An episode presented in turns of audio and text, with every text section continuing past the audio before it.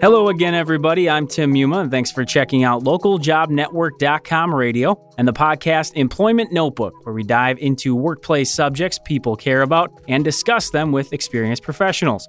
Now, for this episode, we're tackling the idea of strong work relationships and some of the keys to creating those, as well as why they're important. To do so, we are joined today by Jeremy Goldman. He's the founder and CEO of Firebrand Group. He's also the author of Going Social Excite customers, generate buzz, and energize your brand with the power of social media. Jeremy, thanks for coming on the show. Hey, thank you so much for having me. Well, the first question that pops into my head when we hear about work relationships is really if you can give the listeners an idea of why they are important, why they do matter for all of us. It's such a great question because at the you know face value, a lot of people just say, "Well, of course, uh, you want to uh, uh, have good work relationships, but there are really a lot of reasons for that. I mean, a lot of it tends to stem from the fact that you're going to be more productive as a typical employee if you have strong workplace relationships. And not just being more productive, you're going to be happier in the workplace. And it actually rubs off on other people. So you start creating a culture where uh, everybody winds up being happier and more productive. Then you start uh, getting better employees to your company bit by bit because it's a company that people want to work for. So it's kind of a very, really nice virtuous cycle. Sure. Uh, what about the people that are out there saying, you know what, it's my job. I just want to go do the work, take care of that, speak to only who I have to speak to, and get out of there? What would your response be to them? You know, I mean, I think that there are some people who just have that mindset on an ongoing basis, and there are always going to be a portion of those people who are just set in their ways who you're not going to convince otherwise. But at the same time, I would say that a decent percentage of that population you can probably convince by saying, listen, you just want to treat work like it's a job and uh, punch out as soon as you can. But if you're interested in making a better livelihood and getting a raise, well, then actually creating relationships with coworkers is something that's going to get you there. So you have to look at the long-term objectives that you want to have for uh, improving your quality of life outside the office. Mm-hmm. Uh, and that's the kind of thing that I would say to definitely uh, keep in mind. Uh, and, and then you're going to be able to focus more on your workplace relationships. Oh, I think you definitely bring up a, a, good point there with far as what the end game is, so to speak, for that individual and why they feel that way. Let's get into some of the details um, in terms of creating those strong work relationships.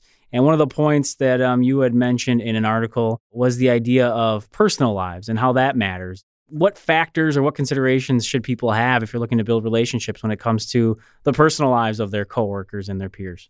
Yeah, I mean, I think that uh, at its core, it's really all about showing interest in people's lives outside of the office. You're going to send people a message that you really are invested in them in general as a person and not just as what they can do for you and for your particular department. If you're able to ask questions about how's everything at home and how are the kids and little small things like that. How is your rugby league that I heard that you were in? Remembering details like that and asking questions about it can go a long way because it shows you're interested really in the person mm-hmm. and how are, how things are going on. And nobody wants to feel like they're just a means to an end. Uh, and being invested in in the actual person goes a long way towards them being invested in you. Sure. Where does the idea of trust come into play here, either with that individual talking about the personal items or even how that relates to within the workplace and how trust is built? Yeah, I mean, trust is built over time. Uh, so that's one of those things where some people give it very freely. Some people, it's going to take a while to build it. But you really have to feel like you know people well in order to trust them. I mean, if you think about it, people who are just great at their jobs necessarily, you're not going to automatically say that they're very trustworthy mm-hmm. uh, because you don't know them that well. If you build this personal relationship with people um, rather than just a solely, you know, robotic professional relationship, then you're going to have more trust because you're going to feel like you've got a more 360 degree rounded view of that individual. When it comes to the personal side, however, I know a lot of people are always concerned about sort of the boundaries and what they can and can't talk about or should and shouldn't talk about. What do you offer up as a general suggestion or guideline when discussing personal items and again, keeping in mind those boundaries that might exist? That's actually a great question. And I, I'd say a lot of it is you have to try to be as perceptive as possible as to somebody's level of comfort. One uh, really great way to tell uh, how people are interested and whether or not they want to talk about a particular topic is that if you bring it up with them and then they try to either change the topic really quickly or they give you as short of an answer as possible and then start to talk about something else or just leave it there, right. you know, that, that lets you know their level of interest in talking it over with you.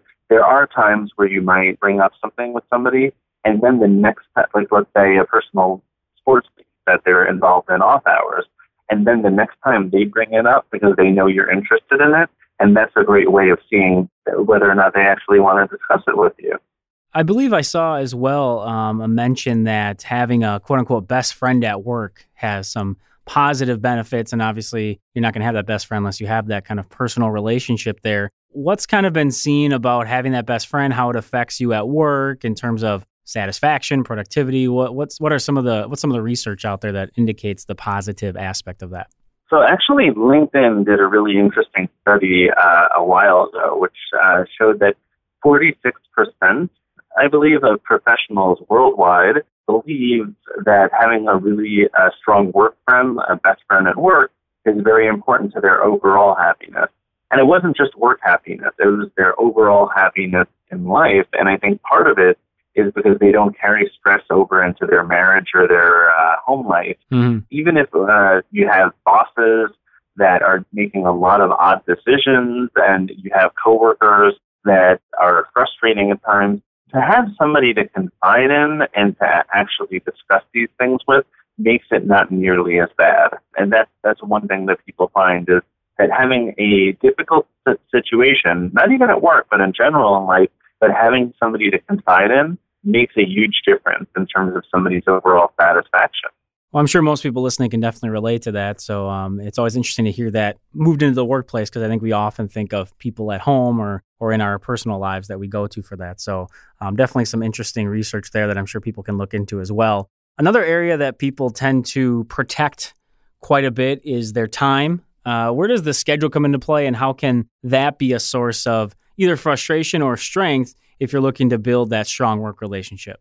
People are very protective of their schedules often, you know, and just as you're alluding to. And especially if somebody's a parent or if they know somebody who they, they have to be a caregiver to in general, they might need some schedule flexibility. And if you uh, work either directly um, under somebody who's able to give you that type of flexibility, or if you work in a different department with somebody and you show flexibility in organizing schedules around a few uh, important things in somebody else's life at work, then you're going to be really appreciated for that. People tend to uh, really appreciate flexibility mm-hmm. when it's given to them, which then uh, is more likely for them to be flexible in return and to and to pay the favor back.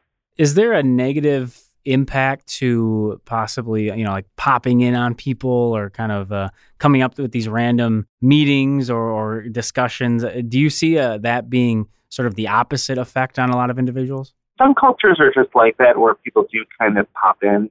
It's not to say that uh, you shouldn't you, you shouldn't feel that you're going to be yelled at when somebody pops in on because that's a very inflexible organization right? But at the same time very important to understand the fact that people have to get things done. Right. And nowadays, you walk in on somebody, chances are you're not interrupting a game of solitaire, right? I sure hope not.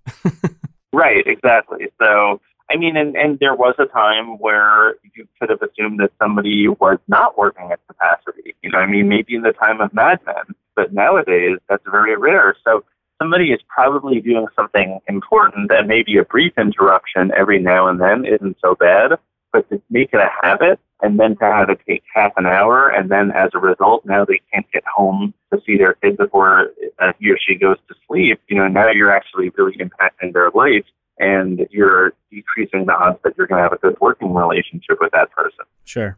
Another area of importance has to do with the people's work uh, as a whole but not only that, but the acknowledgement of it, whether it be on the peer level or with uh, you know with a manager and a direct report and with that relationship. But can you explain why that is so important? Why that matters in terms of having that positive relationship and and where that sort of uh, comes into play when you're talking about work and the acknowledgement of said work. Yeah, so this is, I think, one of the most important ones. And what's interesting is a lot of people don't do this, even though it's probably the easiest to do. Because it doesn't really cost you anything most most of the time. If you think about, have you said good job to somebody recently? You know, if it, if it was last week, that's not great. But chances are somebody did do a good job this week, and you just didn't notice it or acknowledge it. Last month, uh, you know, that's even worse. Now obviously, if a compliment would have been justified during that period, then then why not give it? Because it shows people that you're paying attention. You know, everybody wants to feel appreciated. You don't want to give the same level of appreciation for everything that somebody ever does so that your compliments are worth nothing, right. right? That's the total opposite side of the spectrum. But most people don't have that problem. They've got the problem where they just don't give them in the first place.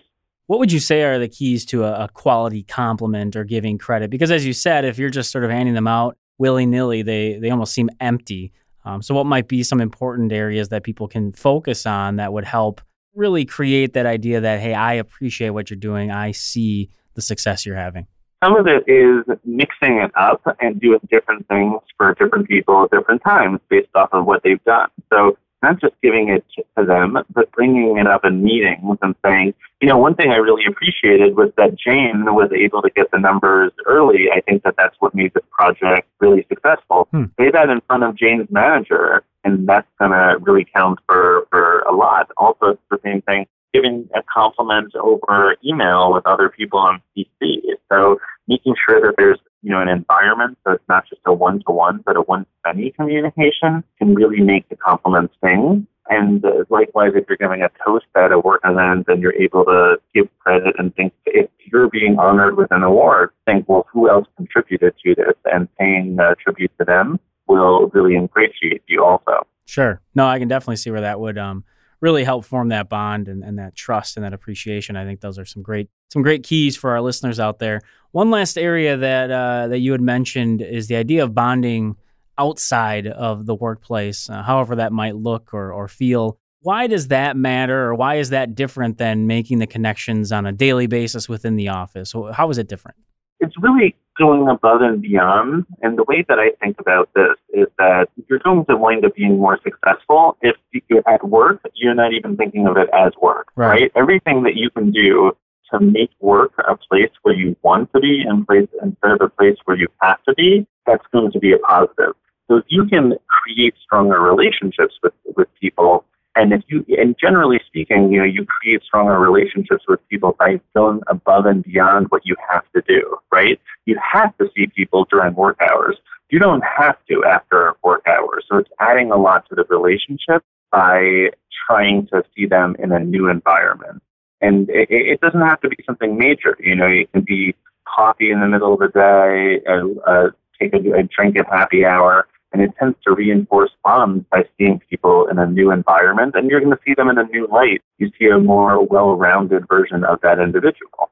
Now, we wouldn't have this conversation and, and be trying to help our listeners out there if uh, you know this wasn't a struggle in some ways for for a number of people. So, what would you say is the most common mistake, or maybe a couple that people make when it comes to either trying to build relationships or just not doing it at all? Yeah, that's a great question. I think really one of the top things is, especially now that people move around in the workforce pretty often, you have to really start this from from the beginning. Because try to do some of these things, such as building relationships with your coworkers in the first few weeks, versus starting out and not making any efforts, and then all of a sudden, four months into a new job, trying to do it. You know, mm. you, you, you seem a little strange by being friendly when you weren't in the first place. Right. So really one of the things that I say to people is don't dig yourself in that hole in the first place. If you want to be known as the friendly guy on the block, that's probably a better thing for your career versus being the curmudgeon who sits in the corner who just doesn't talk to people. Just really starting off on the right foot and building these relationships over time. You don't have to do it all in a day, but you do have to lay the groundwork for you to continually uh, build up Well, Jeremy, I definitely appreciated a lot of the insight you've given us, uh, just based on your experiences and obviously some of the stuff you've you've read about and looked into yourself. We are getting up against the clock, but I wanted to give you the last thirty seconds here or so to give our listeners a nice takeaway from the conversation. Anywhere you think would be important to mention uh, regarding our conversation in this subject today.